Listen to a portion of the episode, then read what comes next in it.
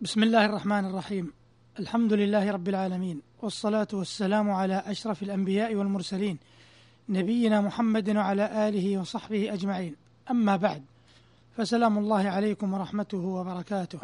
أيها المستمعون الكرام الحديث في هذه الحلقة سيكون حول جانب عظيم من جوانب السيرة النبوية ألا وهو صدق عزيمة النبي صلى الله عليه وسلم. وذلك يتجلى من خلال كثير من المواقف التي مر بها عليه الصلاة والسلام. ومن ذلك على سبيل المثال إلى الحصر ما يلي.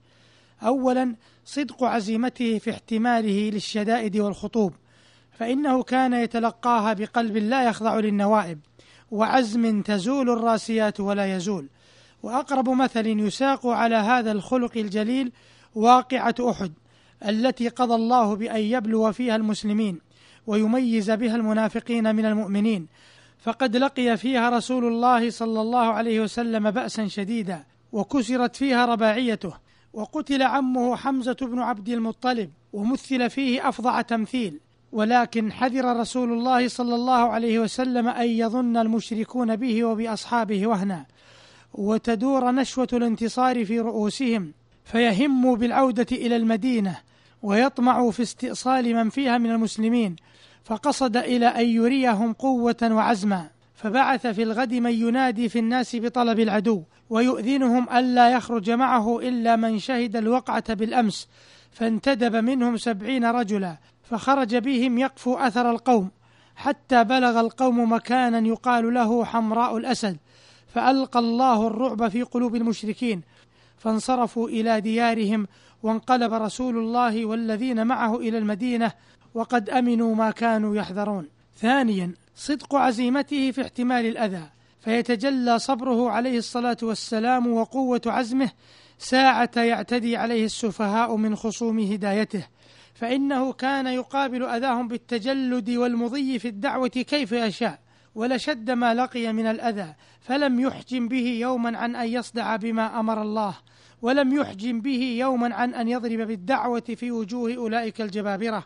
ثالثا صدق عزيمته في مقابلة الإساءة بالإحسان فكان صلوات الله وسلامه عليه يقابل الإساءة بالرفق والأناه. جاء في الصحيحين أن رجلا أتى النبي صلى الله عليه وسلم يتقاضاه فأغلظ له في القول فهم به أصحابه فقال دعوه. فإن لصاحب الحق مقالا. وجاء في الصحيحين أن رجلا أتى النبي صلى الله عليه وسلم يتقاضاه فأغلظ له الرجل في القول فهم به أصحاب النبي صلى الله عليه وسلم فقال دعوه فإن لصاحب الحق مقالا. وجاء في الصحيحين أن رهطا من اليهود دخلوا عليه وقالوا السام عليكم. محرفين كلمة السلام إلى السام. والسام الموت فلم يزد رسول الله صلى الله عليه وسلم على أن قال وعليكم.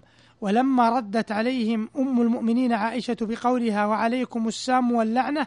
قال لها مهلا يا عائشة إن الله يحب الرفق بالأمر كله. وجاء في صحيح البخاري أن عائشة رضي الله عنها تصف رسول الله صلى الله عليه وسلم فتقول والله ما انتقم لنفسه في شيء يؤتى إليه قط. حتى تنتهك حرمات الله فينتقم له. وإذا تقصيت سيرته بحثا وتنقيبا وجدت مصدقه لما وصفته به أم المؤمنين من الرفق والحلم. فما عاقب عليه الصلاة والسلام احدا مسه بأذى ولا اضطغن على أحد أغلظ له في القول. بل كان يلاقي الإساءة بالحسنى والغلظة بالرفق إلا أن يتعدى الشر.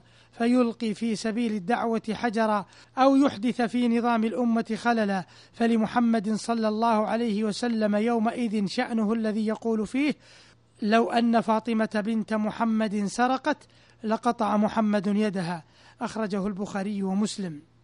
رابعا مما يتجلى به صدق عزيمة النبي صلى الله عليه وسلم صدق عزيمته في الاعتدال حال السراء والضراء. فتراه كالعلم الشامخ حين تمسه الضراء حيث تهب عليه عواصف البلاء فلا تلقى إلا قلبا صابرا وقدما ثابتا. ويكفي شاهدا على هذا ما كان يلاقيه في بعض غزواته من شدائد. فلا يكون من هذه الشدائد إلا أن تؤكد عزمه وتشد أزره وتزيد داعية توكله على الله قوة.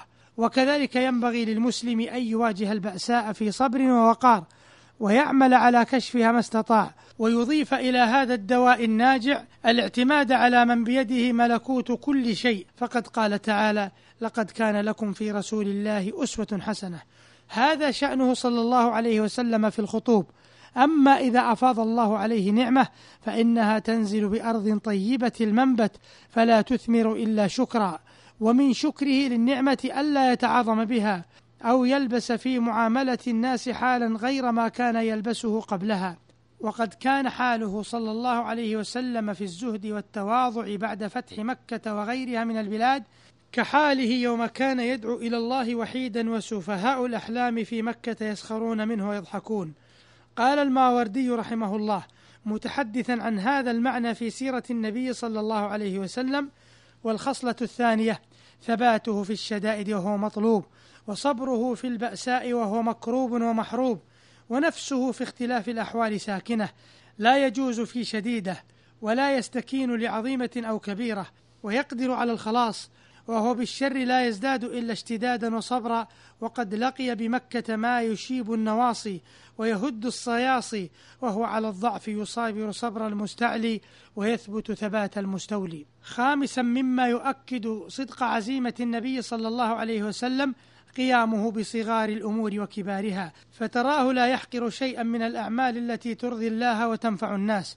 ففي الوقت الذي يقوم فيه بجلائل الأعمال من تزكية الأمة وتدبير شؤونها ومن قيامه بعبادة ربه آناء الليل وأطراف النهار ومن تبيينه الحلال والحرام وإمامة الناس في الصلوات إلى غير ذلك من تذكير الغافلين وإرشاد الضالين ومجادلة المعاندين وتبشير المتقين والفصل بين المتخاصمين تراه مع ذلك كله ينظر في شؤون منزله ويسوس آل بيته في رفق وعدل بل تراه لا يغفل ملاطفة الصغار وإلقاء السلام على الصبيان.